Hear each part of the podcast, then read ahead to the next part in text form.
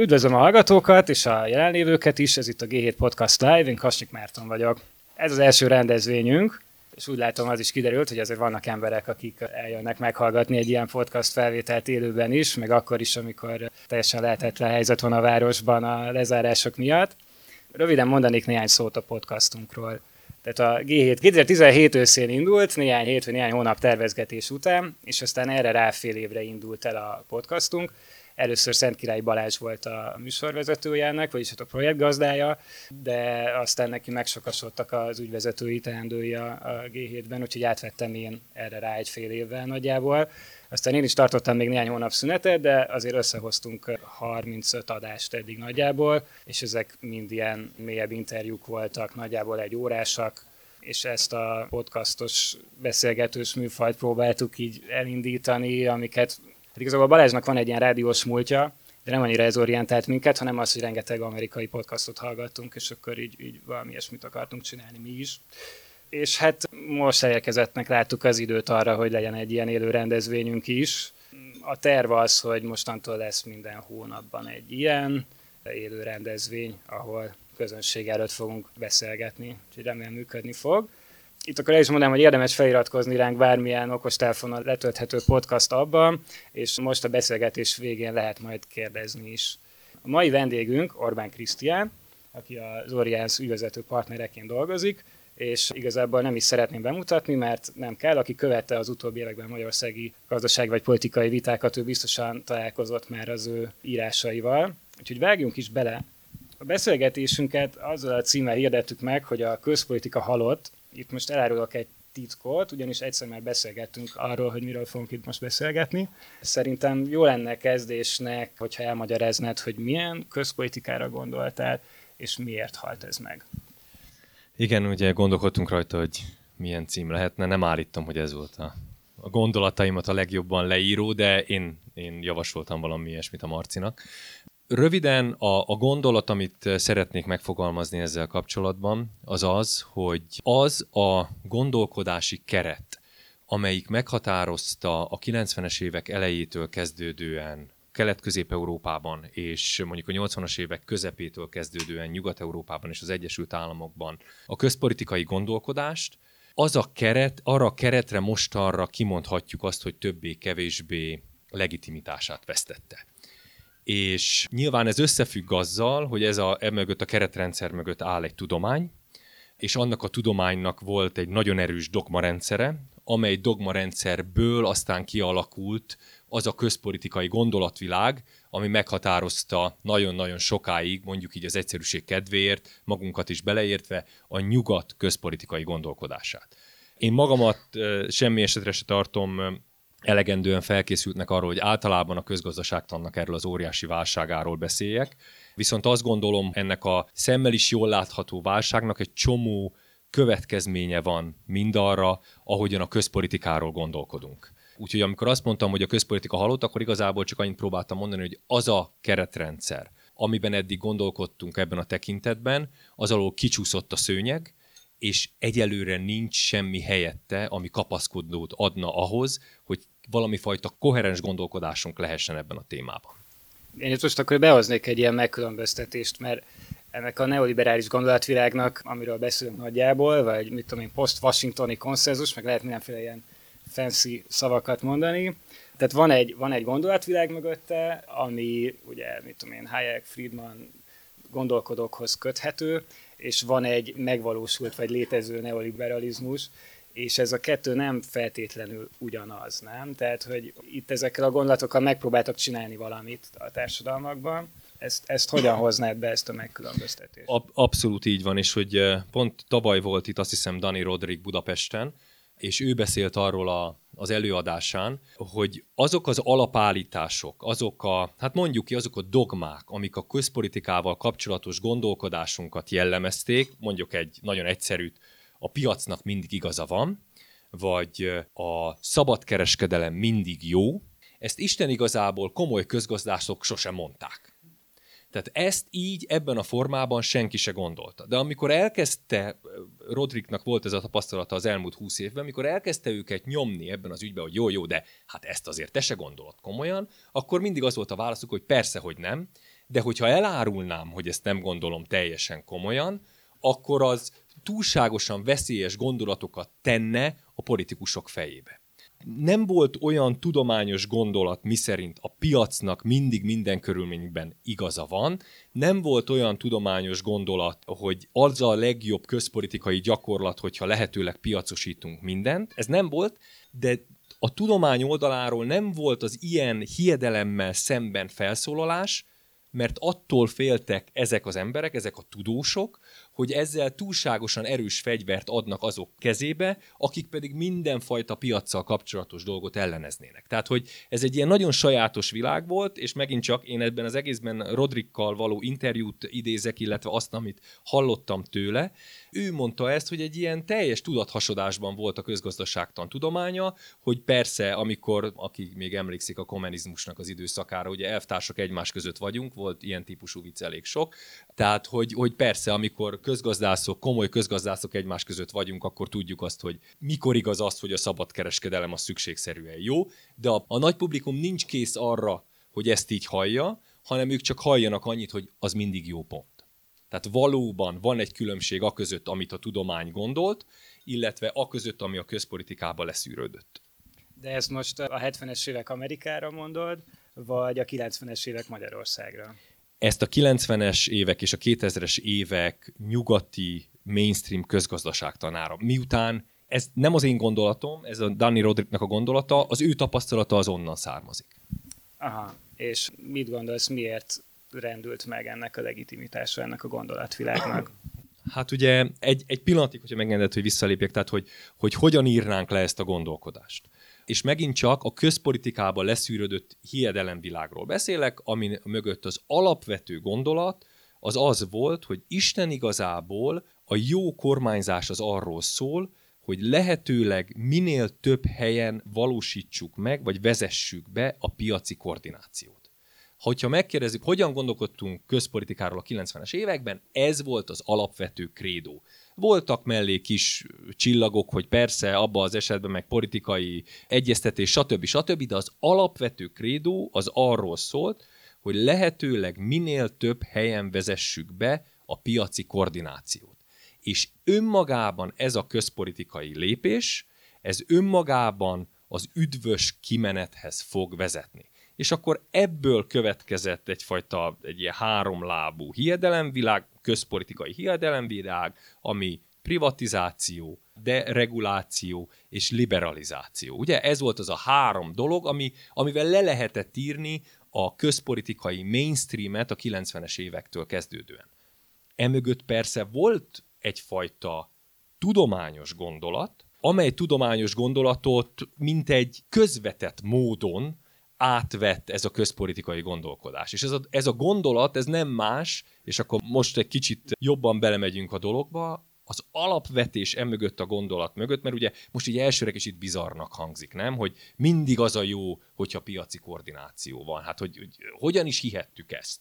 Amikor hát látjuk, hogy vannak buborékok, vagy hogy hát itt van a klímaváltozás kérdése. Hát hogyan gondolhattuk azt, hogy egy ilyen jellegű témát majd a piaci koordináció old meg? Vagy hogy az egészségügy kérdését. Hát látjuk, hogy az Egyesült Államokban, amelyik azért megpróbálkozott azzal, hogy ezt valamennyire piaci alapra helyezze, még ha nem is teljesen sikerült nekik, hát hogy ott milyen óriási gondok vannak az egészségügyi ellátásra. Hogy gondolhattuk azt, hogy itt majd a piaci koordináció automatikusan üdvös lesz? Hát úgy gondolták, tuk, hogy volt egy kulcsgondolat emögött, és ez pedig az, hogy egy szolgáltatás, vagy egy jószág, vagy egy terméknek az ára, az megegyezik az értékével. Ez egy forradalmi gondolat volt, hogy az érték az kifejeződik az árban.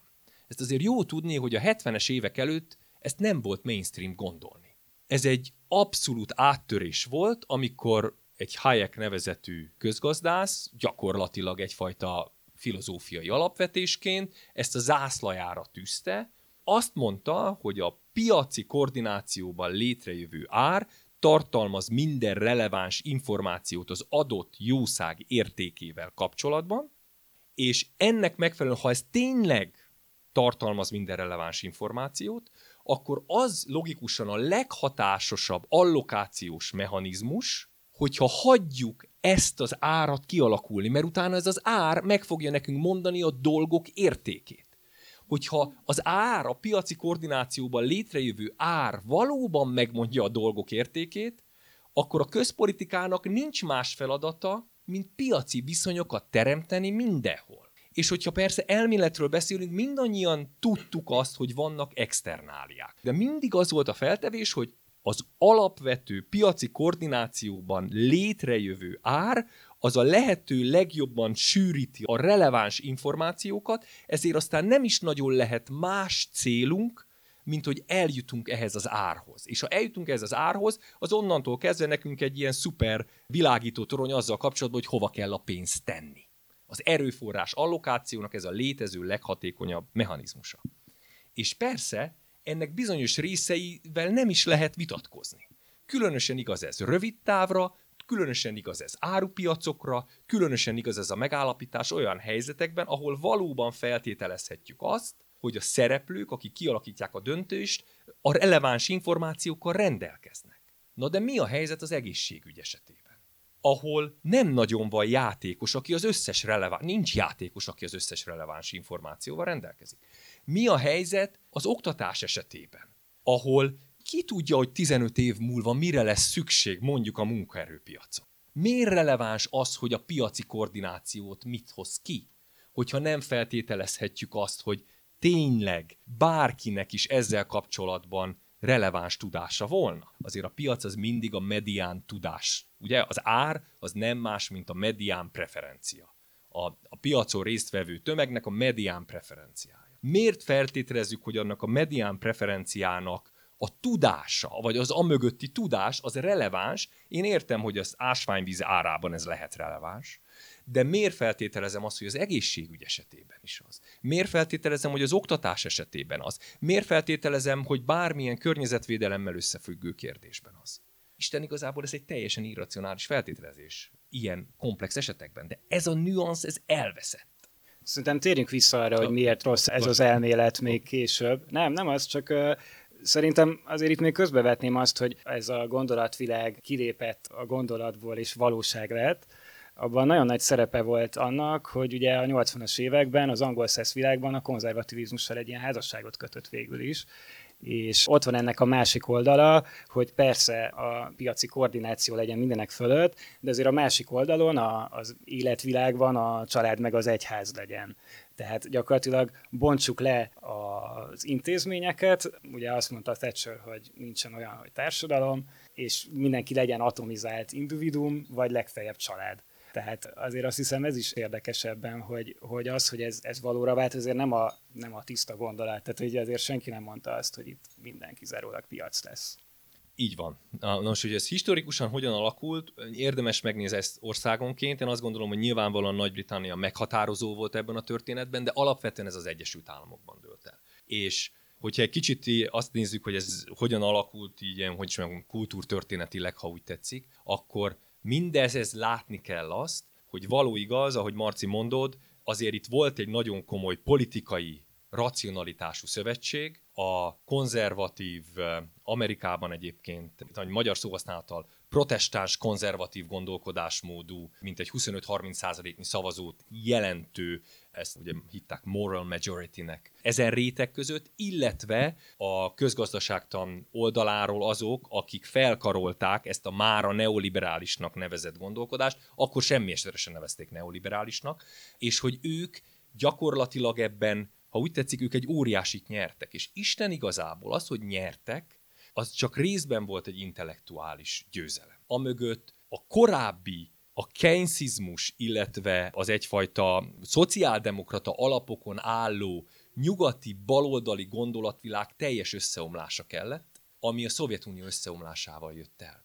Tehát egyik oldalról ugye a 70-es években maga az egész Keynesi gazdaságpolitikának a, a túltolásának a következményeit állították meg a nyugat-európai társadalmak és a gazdaság, egy stagflációs időszak volt, és az egész államközpontú, vagy az államot egy ilyen kifejezetten piedesztára emelő gazdasági és társadalmi képnek az összeomlását hozta a Szovjetunió összeomlása. Mégpedig amiatt, mert ugyanazok a marxista alapjai voltak annak a nyugati társadalomképnek, mint a Szovjetuniónak. Annak ellenére, hogy azért ezek alapvetően más jelentettek, de mind a kettő magát valamilyen formában marxistának tekintett és a Szovjetunió összeomlása az gyakorlatilag megsemmisítette ennek a gondolkodásmódnak bármilyen legitimitását. És a velük szemben felsorakozott másik intellektuális szövetség, amit most hívjunk a jobboldali intellektuális szövetségnek, az 1990-nel, 89-90-nel megsemmisítő győzelmet aratott.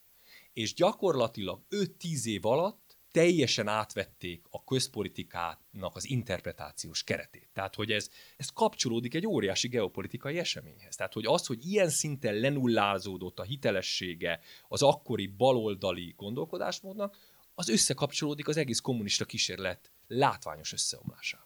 Én hozzátenném, hogy, hogy annyira átható volt ez a győzelem, hogy most már az emberek is úgy gondolnak magukra, mint hogyha egy vagyontárgy lennének, aminek az értékének a növelésével kellene foglalkozniuk. Tehát azt hiszem, hogy ez így néhány évtizeddel korábban még talán ennyire nem volt jellemző. De hát a nyelvünkben ez csodálatosan megjelenik. Amikor néha van az lehetőség, hogy interjúztatok embereket, és akkor mit tudom, fizetésről beszélünk, és azt mondja, hogy én érek ennyit, és a fizetésére gondol Oké, ő azt gondolja, hogy ő annyit ér, mint a fizetés. A szóhasználat annyira árulkodó. Vagy mondjunk olyan területet, ami mára elképzelhetetlen, hogy legyen ember, aki azt proponálja, hogy piaci koordináció tere legyen.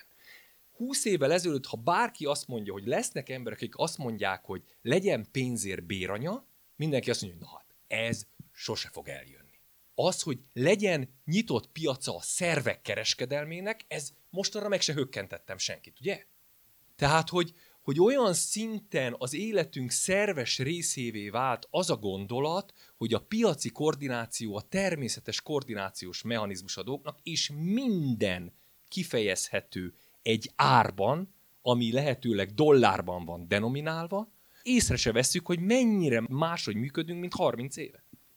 Jó, és hogyan tudnád máshogy elképzelni az értéket? Mert hogy most már évtizedek óta csak ebben tudunk gondolkodni, mi mennyi pénzt ér, mi lehet ennek az alternatívája? El tudsz képzelni olyan közpolitikát, ami mondjuk nem határozza meg az ember értéket, nem tudom, volt egy ilyen cikkünk, azt hiszem egy millió dollár, vagy mennyi? Vagy egy milliárd?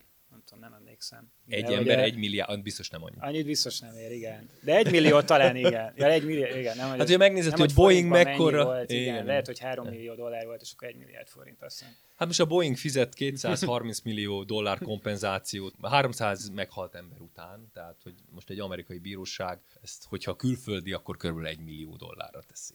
De ah. ezek külföldiek, tehát nyilván Amerikában sokkal, tehát hogy amerikai vagy, akkor sokkal. Jó, tehát hogy lehet úgy hatástanulmányt írni mondjuk, hogy nem számszerűsíted ezt? Jaj, jaj, jaj. Na most egy dolgot szeretnék tisztába tenni, nagyon-nagyon fontos. Én nem azt mondom, hogy a piaci koordinációnak nincs helye, én nem azt mondom, hogy a piaci ár egy irreleváns információ. Én egyiket sem mondom. És nem azt mondom, hogy a közpolitikában nincs helye a piaci koordináció előmozdításának. Én pusztán azt mondom, és akkor megint idézném Rodrikot, aki szerintem nagyon sok szempontból a leginkább iránymutató ember azzal kapcsolatban, hogy hogyan gondolkodunk ezekről a kérdésekről. Ő neki van, van tavaly neki és szerzőtársainak a Boston Review-ban megjelent egy hosszú cikke, amikor is azt mondta, hogy akkor most próbáljuk helyre tenni a közgazdaságtan helyét a világban. És akkor itt egy kicsit kemény vizekre vezünk. A közgazdaságtannak az volt a sajátossága az elmúlt 30 évben, hogy volt egy olyan állítása, hogy ez egy világmagyarázó filozófia. A közgazdaságtan azt ígérte, hogy ad egy keretrendszert, amin keresztül az egész világot értelmezni tudjuk. És emögött volt egy értékelmélet, ami az volt, hogy ár egyenlő érték. Na most azt már látjuk, hogy ez így biztos, hogy ebben a formában nem igaz. Az a kérdés, hogy innen hova megy a közgazdaságtan. És akkor Rodrik és szerzőtársai azt ír, nekik az a javaslatuk, hogy nem idézik szó szerint a tanút, de akár idézhetnék is, hogy szerénység elvtársa korábban nagy kérdések kapcsán gyakorlatilag fenntartotta magának a jogot, hogy a iránymutatást adjon. Ehelyett Rodrik azt mondja, hogy hát bizony a nagy kérdésekben a társtudományokkal kell dialógust kezdeni. Ez egy forradalmi gondolat. A társtudományokkal kell dialógust kezdeni, ilyen nagyon vad példák, hogy egészségügyről például, orvosokkal. Tehát, hogy, hogy olyan kérdések, hogy egyszerűen szükség van arra, hogy ne csak a közgazdaságtan szempontjai érvényesüljenek, mert belátjuk azt, hogy mégsem univerzális világmagyarázó a közgazdaságtan. A másik lehetséges irány az az, hogy a közgazdaságtan az elmúlt 30 évben kifejlesztett egy nagyon-nagyon jó eszköztárat, amely ez statisztikai eszköztárat, amelynek segítségével, ha megfelelő mennyiségű és minőségű adatunk van, akkor rohadt jól lehet problémákat megoldani, vagy legalábbis elemezni. Keressük meg azokat az inci-finci, magyarul szinte mindenre van nagyon jó magyar politikai idézet, ez a tanuljunk meg kicsik lenni. Ez még ugye annó egy Kovács László nevezetű most már bizonyára sok embernek nem mond semmit a neve, tehát hogy ezt ő mondta, de hogy az volt a lényeg, azt mondják Rodrikék, hogy keressük azokat a pici, jól definiálható problémákat, amikre van egy nagyon jó eszköztárunk, és rengeteg adat segítségével elemezzük őket. Ugye ez a big data iránya a dolgoknak. Keressük meg azokat, amit ráengedjük ezt a fantasztikus toolkitet, ami a kezünkben van, és akkor azokat meg tudjuk oldani. De ezek nem a nagy kérdések, ezek a konkrét, kézzelfogható problémák. Tehát vagy legyünk szerények és kicsik, vagy ha nagy dolgokról beszélünk, akkor ismerjük el, hogy a mi szempontunk nem az egyetlen releváns szempont. Ez azért forradalmi. Mert hogyha azt nézem, a, mit jelent ez a közpolitikára nézve, akkor ez azt mondja, hogy ő legalábbis visszavonulót fúj abban a tekintetben, hogy végső soron mindent közgazdasági eszközrendszerrel kéne elemezni, és mindent közgazdasági eszközrendszer segítségével kéne eldönteni. Ez nem azt jelenti, hogy ez nem egy nagyon fontos input. Sajnos ez azt jelenti, hogy elveszítjük azt a csodálatos érzést, hogy van egy varázsgömbünk, vagy egy varázsceruzánk, aminek segítségével mindent értelmezni tudunk. Nem. A világ megint rohadt bonyolult lesz százezer különböző szempont között kell egyensúlyozni és desztillálni, és a többi, és a többi. Nincs egy eszközünk, aminek a segítségével mindent értelmezni tudunk. Jó, de bizonyos szempontból azért ez az évtizedek alatt egy csomót megváltozott maga a közgazdaságtan is, nem? Tehát például most már senki nem, vagyis hát még mindig vannak emberek, akik feltételezik ezt a racionális döntések elméletét a hagyományos és ilyen szigorú értelmében de közben egyre népszerűbb lett ez a viselkedési közgazdaságtan, aminek amúgy vannak veszélyei is, mert lehetőséget teremt olyan embereknek, akik a hatalom vezérlő szobájában vannak, hogy mindenféle módokon manipulálják az embereket ösztönzőkkel, úgyhogy szerintem ebben is van azért kockázat de hogy igen, tehát hogy most már nem feltétlenül indul ki mindenki teljesen racionális, jól informált cselekvőből, amikor modelleket csinál. Most már lehet olyan modelleket csinálni, amik nagyon-nagyon bonyolultak. Ugye a makroközgazdaságtan is megváltozott, leginkább a tapasztalatok fényében, mert egy csomó tétel megdőlt, amit mondjuk tíz éve még tanítottak az iskolában. Tehát nem lehet, hogy egyszerűen csak így a hogy mondjam, a, a régi törvényszerűségeket el kellene dobni, de hogy a közgazdaságtanat még ugyanolyan hasznos lesz abban, hogy segítse a szakpolitikát abba, hogy segítse a szakpolitikát egészen biztosan. Ez egy nagyon fontos eszközrendszer, nagyon hasznos eszközrendszer, ami bizonyos területeken tényleg a kezében van a bölcsek köve, vagy legalábbis egy kis kő a bölcsekéből. Ez biztos, hogy így van. Tehát ez, amit én mondok, az nem egy érv a piaci koordináció ellen. Ez egy érv az ellen, hogy egy vitában az egy releváns érv lehessen, hogy amit mondasz, az nem piaci, ergo ez hülyeség. Ez nem lehet érv a piaci koordinációnak is megvan a helye, és megint mondom, például az árupiacok tekintetében egészen biztosan domináns helye kell, hogy legyen, meg minden olyan területen, ahol egész egyszerűen a közgazdasági hatékonyság az egy önmagáért való érték, és megint az árupiacok adják magukat, és nyilván van olyan szolgáltatás, ahol ez igaz, ott teljesen logikus, hogy a, hogy a piaci koordinációnak egy abszolút domináns szerepe van. A nagy kérdés az a közpolitika, hogy az államnak mennyire abból kell kiindulnia, hogy a piaci koordináció szükségszerűen üdvös. És van az az óriási veszély, amire szintén utaltál, és amitől a közgazdászok féltek, ugye amit idéztünk egy 15 perccel ezelőtt, hogy jó, jó, de én nem ismerem ám el, hogy ennek vannak korlátai, mert ezzel fegyvert adok azok kezébe, akik meg gátlástalanul használnák ezt az érvet. És persze, ezzel kell szembenézni. Miután elkerültük a megfelelő vitákat vagy 20 évig, gyakorlatilag lehülyéztettek azok az emberek, akik felhívták a figyelmet arra, hogy nem, nem, nem, vannak helyek, ahol egyszerűen a piaci koordináció egyáltalán nem triviális, hogy használandó volna. Megúsztuk azokat a vitákat azokkal az emberekkel, és ezt most kell visszafizetni. És az a meggyőzés, amikor valóban bizonyos helyzetekben el tudod mondani és be tudod bizonyítani, és nem az, hogy lehülyézem, mert az nem érv. Az nem érv, hogy de amit mondasz, az nem piaci, és akkor ergo hülyeség. És igen, van egy veszély, hogy ezzel lesz, aki vissza fog élni, és lesznek helyzetek, ahol azt mondják, hogy ó, a piaci koordinációnak vége, és túl fognak lőni a célon, de hát ez az egész gondolkodás története, nem? Mindig vannak gondolatok, amik marha relevánsok néhány évtizedre, valószínűleg azért, mert korrigálják az előzőek túlkapásait, aztán túlkorrigál egy idő után, hogy aztán azt majd leváltsa megint valami, amelyik meg majd korrigálni fogja ennek a túlkapásait. Semmi kétségem, hogy régen és a Thatcheri forradalom azok nagyon fontos pozitív változásokat is hoztak a 80-as években, 90-es években, amikor ezek agyon szabályozott gazdaságok, bürokratikusan gúzsba kötött mechanizmusok voltak, amelyek szabályozták a társadalomnak a működését, és ez egy nagyon fontos dolog volt, hogy ott bejött a dereguláció, nagyon fontos dolog volt a privatizáció, csak aztán valószínűleg túltoltuk ezt a cuccot. Mert utána dogmává vált, és amikor dogmává vált, akkor már vitázni se lehetett vele, és akkor hirtelen már csak, ugye csak zsigerből toltuk tovább, mert automatikusan az a jó. És amikor ez annyira el lett tolva, hogy a pénzügyi piacokat, meg a pénzintézeteket, amikről mindig is tudtuk, hogy veszélyes üzemek. Tehát nincs olyan ember, aki komolyan foglalkozott ezekkel. Valaha is azt mondta volna, hogy ezek nem veszélyes üzemek, a szónak ugye valamilyennyire a jogi értelmében, Ezekre elfogadtuk azt az érvet a 2000-es évek elején, az elfogadtuk itt most az Egyesült Államokat jelenti, tehát, hogy elfogadták, ha úgy tetszik, de hát valamennyire a dogmát azért benyakalta a közgazdás szakma. Hát átszűrődött máshova. Igen, átszűrődött, hogy ők hogyan lesznek szabályozva, ez a veszélyes ezem, üzem? Hát önszabályozással. Most egy pillanatig gondoljuk, önszabályozással. Tehát ők majd meghatározzák, hogy mit nem szabad csinálniuk, azzal korlátozzák azokat a túlkapásokat, amik csak abból következnének, hogy rettenetesen sok pénzt akarnak csinálni mások kárára, hogy ők ezt majd belátják maguktól, mert valójában ez az érdekük.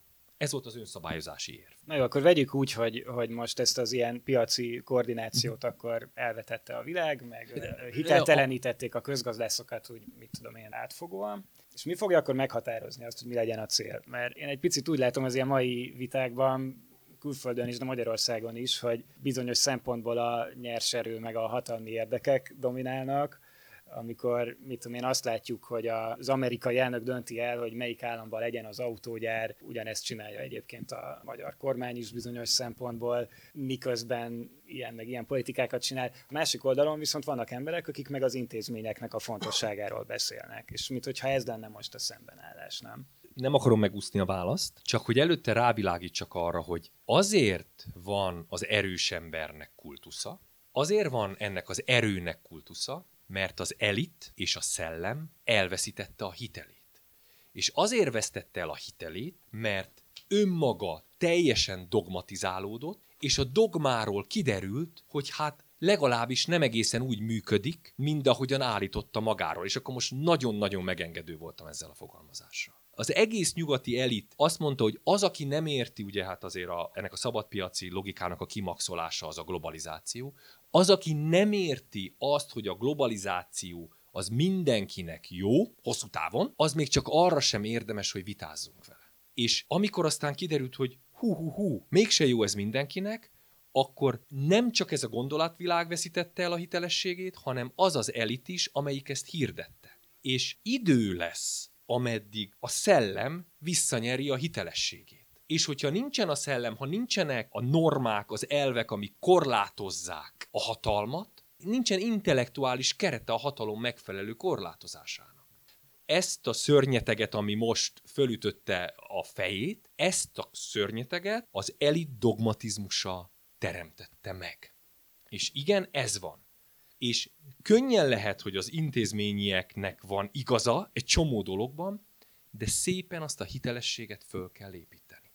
Az nem úgy van, hogy jaj, az a sok hülye ember nem érti, hogy mi az elmúlt öt évben rájöttünk, hogy igen, igen, az elmúlt harmincban az nem pont úgy volt, hogy hirdettük, és tényleg lehülyéztünk, na de amit most gondolunk, na az aztán tuti, és most azt aztán tényleg fogadd el, nem, azt a hitelességet újra kell építeni. Ahhoz olyan gondolatok kellenek, amik megállják a helyüket, azok olyan gondolatok kellenek, amik meggyőzőek tudnak lenni, amik releváns világértelmezést adnak az embereknek. Mindenki ki van éhezve gondolatokra. Hát az egyik legfontosabb jelenség az elmúlt tíz évnek az az, hogy senkinek nincsen kapaszkodója. Mindenki rögtönöz. Az erő pozíciójában lévők is rögtönöznek folyamatosan. Nincs egy világító torony Semmi nincs, mindenki kapkod. Full rögtönzés az egész. Még hogyha úgy is csinálnak, mint hogyha értenék, hogy mit csináljanak. Hát nem értik. Senki nem érti, mert nincs igazán egy vezérlő logika, ami mentén lehetne érteni. Aki úgy igazán kritikusan nézi az előző időszakot, az érti azt, hogy 2008-10-zel tényleg megszűnt valami intellektuális értelemben is.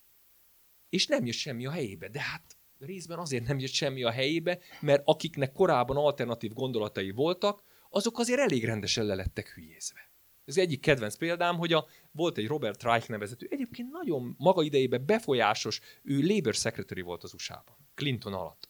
Két év után kilépett, és utána ő kezdte el tolni a 90-es évek végén azt a gondolatot, hogy valami nem stimmel, mert a medián bér nem emelkedik Amerikában. Ő nyomta állandóan ezt a, a statisztikát, hogy 77 óta nem emelkedik. Robert Reichnak baromi nehéz volt a 2000-es évek elejétől kezdődően bármilyen figyelmet, bármilyen tekintét szerezni, annak ellenére, hogy ő valamikor egy megbecsült ember volt, de aztán egy kicsit ilyen outcast lett. Vagy mondok egy másikat, aminek most... De, bocs, de honnan lett outcast? Mert azért az ilyen akadémi világban őt így lehetett hallani, meg egy csomó másik kritikusát is ez az uralkodó elméletnek. Tehát Abszolút. Mondjuk, ha belefűzhetek ilyen személyes szárat, én pont fordított utat jártam be bizonyos szempontból, mert én a 2000-es években kb. csak ilyen kapitalizmus kritikát fogyasztottam. És, és azért hát, elég egyedül voltatok, nem? Hát... Uh, voltunk pár tucatnyian, az biztos. De hát, hogy igen, hát persze, ti olvastátok, megint mondom, én arról beszélek, ami leszűrődik a közpolitikába. Ki az, akit állandóan idéz a New York Times? Ki az, akit az Economist? Ki az, akit meghívnak akadémikusként Davosba? Ki kapnak Nobel-díjat?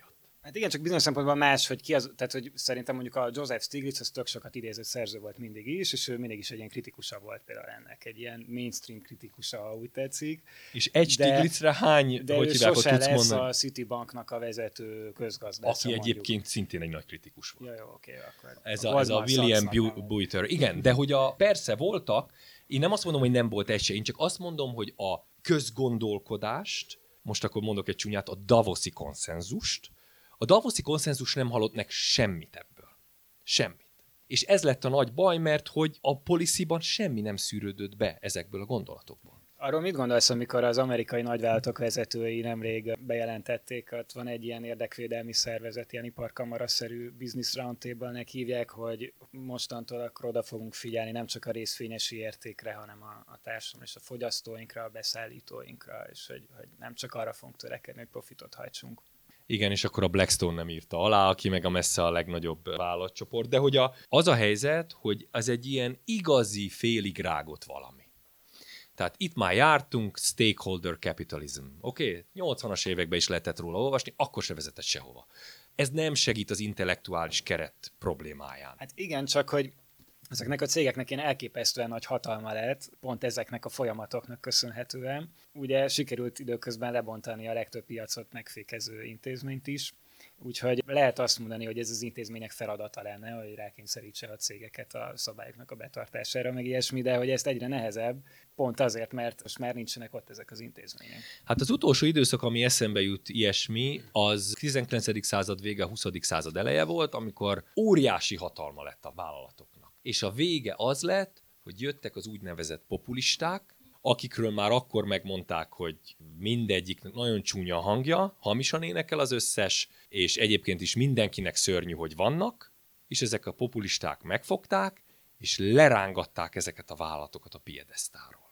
És a végén tolták, tolták ezt a dolgot, és a legnagyobb populista, úgy hívták, hogy FDR, a legnagyobb, jó? Tehát, hogy ő aztán olyan szinten, tehát, hogy annyira túltolta, hogy ott olyan dolgok történtek, amiket aztán utólag forced cartelization, tehát, hogy kényszerítette az amerikai állam a vállalatokat, hogy kartelbe tömörüljenek amiket aztán a legfelsőbb bíróság, mikor FDR meghalt, egy csomóra kimondta, hogy alkotmányellenes volt rengeteg, FDR-nak rengeteg intézkedését minősítették utólag alkotmányellenesnek, és büntették meg egyébként a kartelező cégeket, mert nem álltak ellen az államnak, ami kényszerítette őket, az arany kötelező beszolgáltatása. Köteles volt a amerikai állampolgárként minden aranyat be kellett szolgáltatnod. Aztán tolták egy 30 évig ezt a populista logikát, nyilván volt ennek fölle, nem azt mondom, hogy mindenki populista volt a kettő között, de maga a populista politikának volt egy óriási keletje, és akkor annak is vége lett valamikor. Ez, ez mind-mind reakció arra, ami előtte volt. Persze az intézményeknek kéne korlátozni,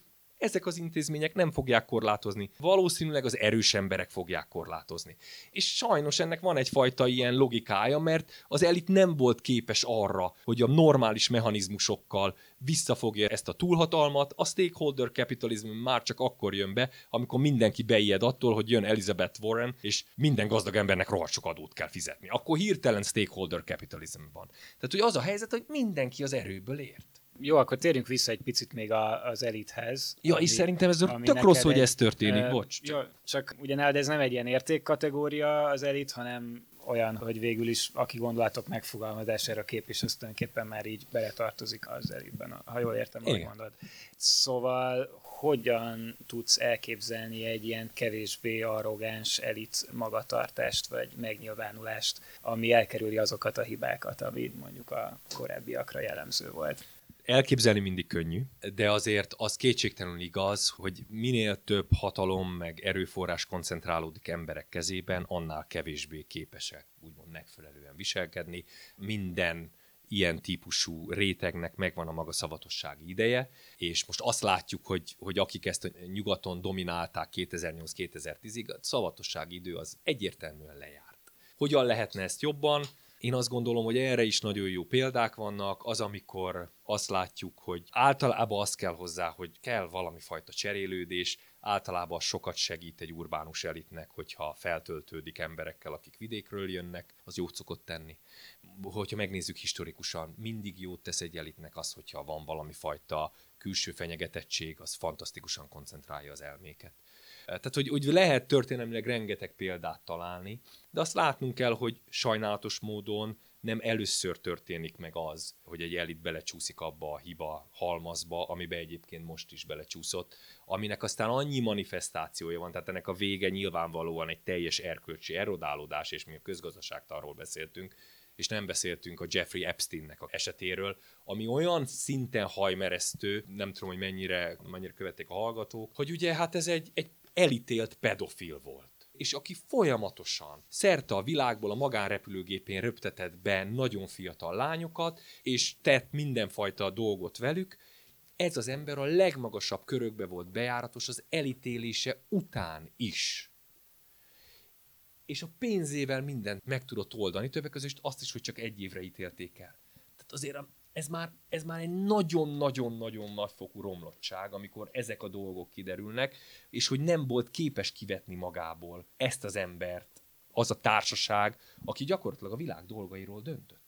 Tudom, hogy elkalandoztam, ne haragudj. Nem, Hogyan... nem, ez szerintem is tök ijesztő, mert ebben az esetben például pont az a rossz, hogy gyakorlatilag igazolja a legrosszabb összeesküvés elméleteket, amiket az emberek amúgy is gondolnak, miközben egy csomó minden lehet, hogy, hogy nem kellene igazolnia. De az, hogy egy ilyen van, az azt jelenti, hogy bármit el lehet képzelni bárkiről. Szóval... Igen. És akkor az, hogy amikor erre jön egy válaszreakció, és egy érthető válaszreakció, egy pillanatig hadd kanyarodjak vissza megint a, a századfordulónak az óriási túlkapásaira, és hogy arra milyen sokfajta reakció volt a világban. Arra volt egy FDR típusú populizmus, nyilván nem az volt az eleje, az volt ugye a vége, volt rá egy Adolf Hitler típusú populizmus, és akkor a kettő között volt nagyon sok színezete ennek, de ne felejtsük el azt, hogy az Egyesült Királyságban is voltak komoly támogatói a fasizmusnak, sőt, hát maga a fasizmus, a, ugye a klasszikus olasz fasizmus azért rettenetesen népszerű gondolat volt a 20-as, 30-as években. Megértjük azt, hogy hogy jutottak el intellektuálisan oda? Fullosan. Fullosan meg lehet érteni, hogy hogy jutottak el oda. Egy reakció volt arra, ami előtte történt. Ebből következik az, hogy megértjük, hogy miért történt következik az, hogy az volt a jó reakció? Nyilván nem. Tehát amit én mondok, én pusztán azt próbálom mondani, hogy lehet érteni, hogy miért történt ez. És persze, hogy, te, hogy miért történik, ami most történik a nyugati világban. Tökre lehet érteni. De nagyon nem mindegy, hogy ez egy FDR szenárió lesz, vagy pedig valami más. Most nem gondolom, hogy a Hitler szenárió releváns volna, de hogy, hogy valami más. És azért nagyon sokfajta lehet, és ami a különbséget meghatározta egyébként, az az, hogy az adott országban az intézmények mennyire voltak képesek korlátozni azt a hatalmat, amit a, a légüres térbe belévő politikus megpróbált megragadni, meg megpróbált használni. És egyébként amíg FDR élt, az USA is sokkal kevésbé volt ebben hatékony, mint utána, amikor meghalt. Tehát, hogy én csak azt akarom mondani, hogy nem gondolom, hogy ugye Mark Twain mondta, és nagyon igaza volt, hogy a történelem nem ismétli önmagát, de azért rímel. Hogy itt is ez van, hogy bizonyos dolgokat nagyon jól meg lehet ebből tanulni. Az, hogy értjük, hogy mi, meg, mi történik, abból nem az következik, hogy azt gondoljuk, hogy jó, ami történik. Én például nem gondolom, hogy, hogy ez jó lenne a nyugatnak, ami ebből a szempontból történik, de maximálisan értem azt a reakciót, ami ez kiváltott, és az egyik dolog, ami, ami engem megdöbbent, hogyha körbenézek akár a nyugati elit bármelyik részébe beleértve Magyarországon is, hogy, hogy hát azért az önreflexió. Tehát, hogy az például tök jó volna. Hogyha valamit hallani lehetne arról, hogy hát, hogy azért hát igen, tehát, hogy ami itt történik, azért az valószínűleg egy következménye annak, amit mit csináltunk. És hogy mi is volt rosszabban, amit csináltunk. És mit csinálnánk máshogy, mint hogy 2008-10-ig csináltuk. Az például tök érdekes lenne hallani. Csak valószínűleg az a válasz, hogy semmit. És ez azért rohadt nehéz, és megint, megint próbálok megértő lenni, mert próbálom elemezni inkább a helyzetet, azért, mert egyébként nemzetközileg is nem nagyon lehet példát találni arra, hogy jó, jó, jó, akkor hol van példa arra, hogy az az elit, amelyik 2008-10-zel elázott, az aztán utána feltárta a hibáit, és kitermelt magából egy második generációt, ami valami tök jó alternatívát tudott mutatni. Hát ilyet nem látok sehol. Tehát Angela Merkel is leragadt 2006-ban. Bejártunk elég nagy évet, de megpróbál ezt az egészet lefordítani Magyarországra, mert hogyha mondjuk vesszük ezt az ilyen Orbáni nyers hatalompolitikát, meg a Matolcsinak a kezdetben teljesen kiröhögött elméleteit a világról, meg ugye aztán a tetteire is mindig mondták az emberek, hogy fú, ebből baj lesz így, baj lesz úgy, és aztán egy ilyen hihetetlen szerencsesorozata volt, vagy mégis látott valamit, vagy még mindig nem omlott ránk az egész, de hogy így mi történik itt, és hogy függ össze ez azzal, amit eddig mondtál? Hát azt gondolom, hogy azért nagyon sok szempontból leképezzük mi is ezt a pályát, amiről itt most a nyugat kapcsán beszéltünk. Tehát nem gondolom, hogy mi igazán eltérünk ettől a trendtől. Azt gondolom, hogy mindegyik szereplő, amiről beszéltünk, az pontosan ugyanazon logika szerint mozog. És ugyanúgy, ahol erősebbek az intézmények, ott kevésbé lehet visszaélni ezekkel a dolgokkal, ahol gyengébbek, ott jobban lehet visszaélni az erővel, a hatalommal. Magyarországon nyilvánvalóan gyengébbek az intézmények de hogy mondtad a Matolcsi Györgyöt, és én ezt én egy nagyon érdekes példának gondolom, és nem Matolcsi Györgyről szeretnék beszélni, a személyről, mert hogy nem is ismerem őt annyira, hogy tudjak, de Matolcsi György és ötleteinek kérdéséről. Azért kevés embert hülyéztek le annyiszor a magyar közgazdaságtanban, mint ő.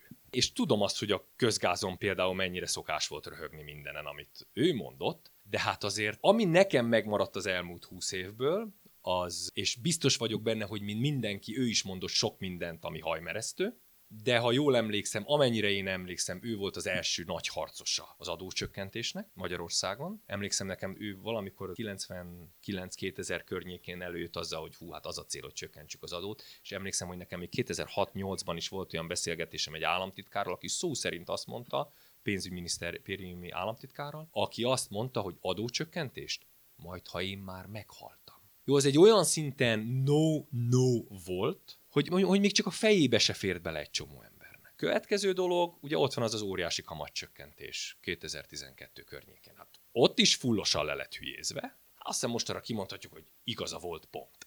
És akkor itt van ennél néhány meredekebb dolog, amiben nem biztos, hogy most bele kell mennünk azzal kapcsolatban, hogy, hogy egészen pontosan mit érdemes csinálni monetáris politika kapcsán, és hogy mi az, ami még belefér, de én azért azt látom, hogy a magyar monetáris politika tök sikeres az elmúlt hat évben.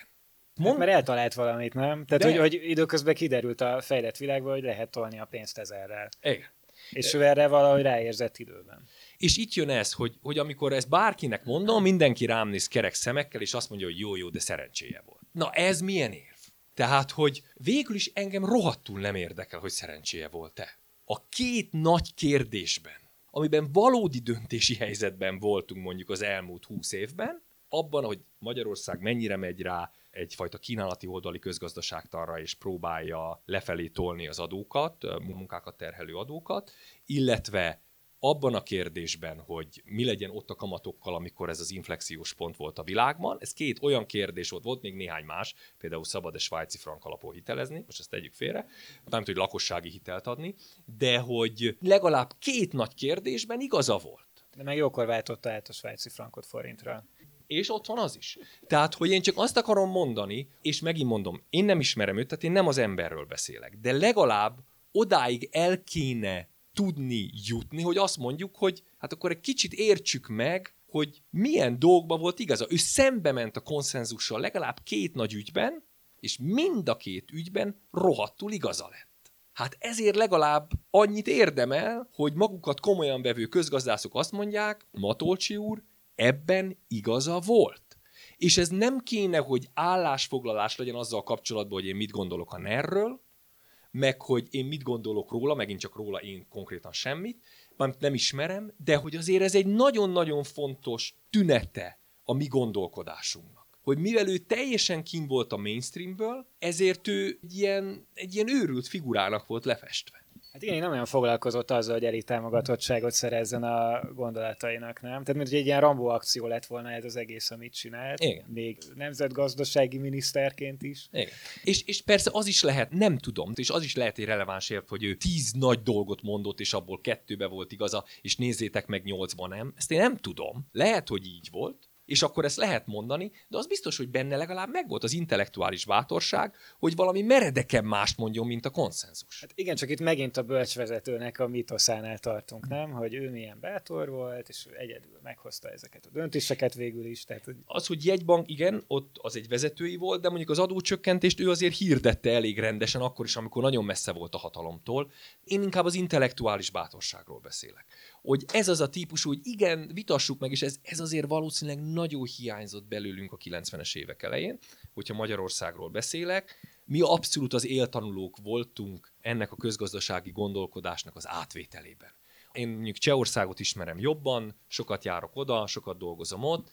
Azt el tudom mondani a csehekről, hogy ott sokkal kevésbé vették át egy az egyben ezt a toposzrendszert a 90-es évek elején, és sokkal inkább próbálták a gazdaságpolitikát a saját specialitásukra varni. És aztán ebből lett egy nagyon meredek kísérlet a kuponos privatizációval, de azt legalább elmondhatjuk, hogy ők aztán tényleg nem abban utaztak, hogy egy az egybe átvegyenek gondolatokat, hanem próbálták azt adaptálni a környezetre. Ez önmagában szerintem egy értékelendő dolog. Teljesen jogos az a felvetés, hogy akár Trumpal kapcsolatban, de egyébként talán Orbán Viktor esetében ez még inkább igaz, hogy a kritikáknak egy jelentős része az ilyen zsigori, a korábbi dogmarendszer ortodoxiájából kiinduló kritika. Ez nem jelenti azt, hogy ne látnék, és, és próbálok nem a politikai részről beszélni, mert arról is megvan a véleményem, és nem pozitív, de azt gondolom, hogy nem ez az érdekes, mert ez az én véleményem. Ami érdekes az az, hogy mi lenne például egy releváns kritika a mai Magyarország gazdaságpolitikája kapcsán. Nekem például az egyik óriási problémám az az, hogy óriási tömegben és óriási kedvezmények árá hozunk be külföldi vállalatokat, akik mostanra annyira felhajtották a munkabéreket, ami egy csomó magyar vállalkozót kicsinál. És a magyar vállalkozókat gyakorlatilag az történik, hogy rége három gazdaságból állt a magyar gazdaság, és most mostanra szinte csak kettőből.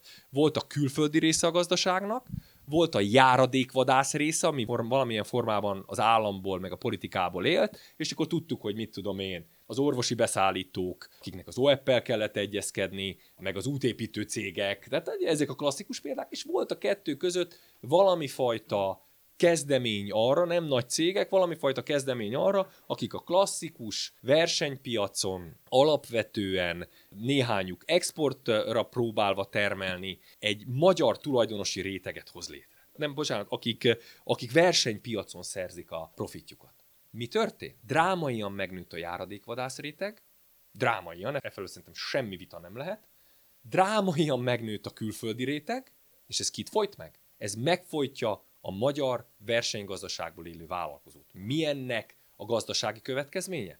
Azt, hogy a magyar vállalkozó az járadékvadász, a döntő többsége nem mind, de hogy fokozatosan szorítjuk a nyakát annak, aki nem az, egyre nehezebb körülmények között kell harcolnia, mert a bérek mennek fel, mint az állat, és kétféleképpen lehet megúszni ezt az óriási bérnyomást. Az egyik az az, hogy majd az állam kitöm, de akkor járadékvadász lesz belőlem, ugye? Mindig jöhetnek az elvtársak kérni valamit, a másik oldal meg, hogy megtehetem persze, mert rettenetesen hatékony vagyok, mert én vagyok a külföldi, aki akkora know-how-val, meg akkora tőkeellátottsággal jön, hogy azzal egy helyi úgyse tud versenyezni. Én azt gondolom, hogy most arra 2019-re ennyire tolni a külföldi vállalatokat Magyarországon, már messze túl van azon a szinten, ami a magyar gazdaságnak jó volna. Ennek ellenére teljesen monoton módon, gyakorlatilag ez, ez a gazdaságpolitika 9 éve. És szerintem túl vagyunk azon a szinten, amikor ez jó volna ennek a gazdaságnak. Nem tudom, hol váltott át pontosan, de én azt gondolom, hogy túl vagyunk azon a szinten, ahol ez jó volna. Én ezt egy releváns kritikának gondolom a kormány tevékenységével kapcsolatban,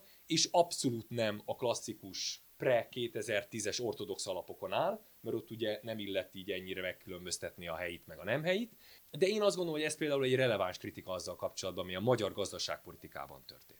Inkább egy példa de eszmerendszer, koherens intellektuális rendszer nincs, amelyik alapján azt lehetne mondani, hogy igen, itt van ez a zsinórmérték, ehhez képest az Orbán kormány nem jól teljesít, vagy jól teljesít. Azért, mert maga a zsinórmérték szűnt meg. Ez teszi olyan nehézé. A dogma megszűnése felértékel két dolgot.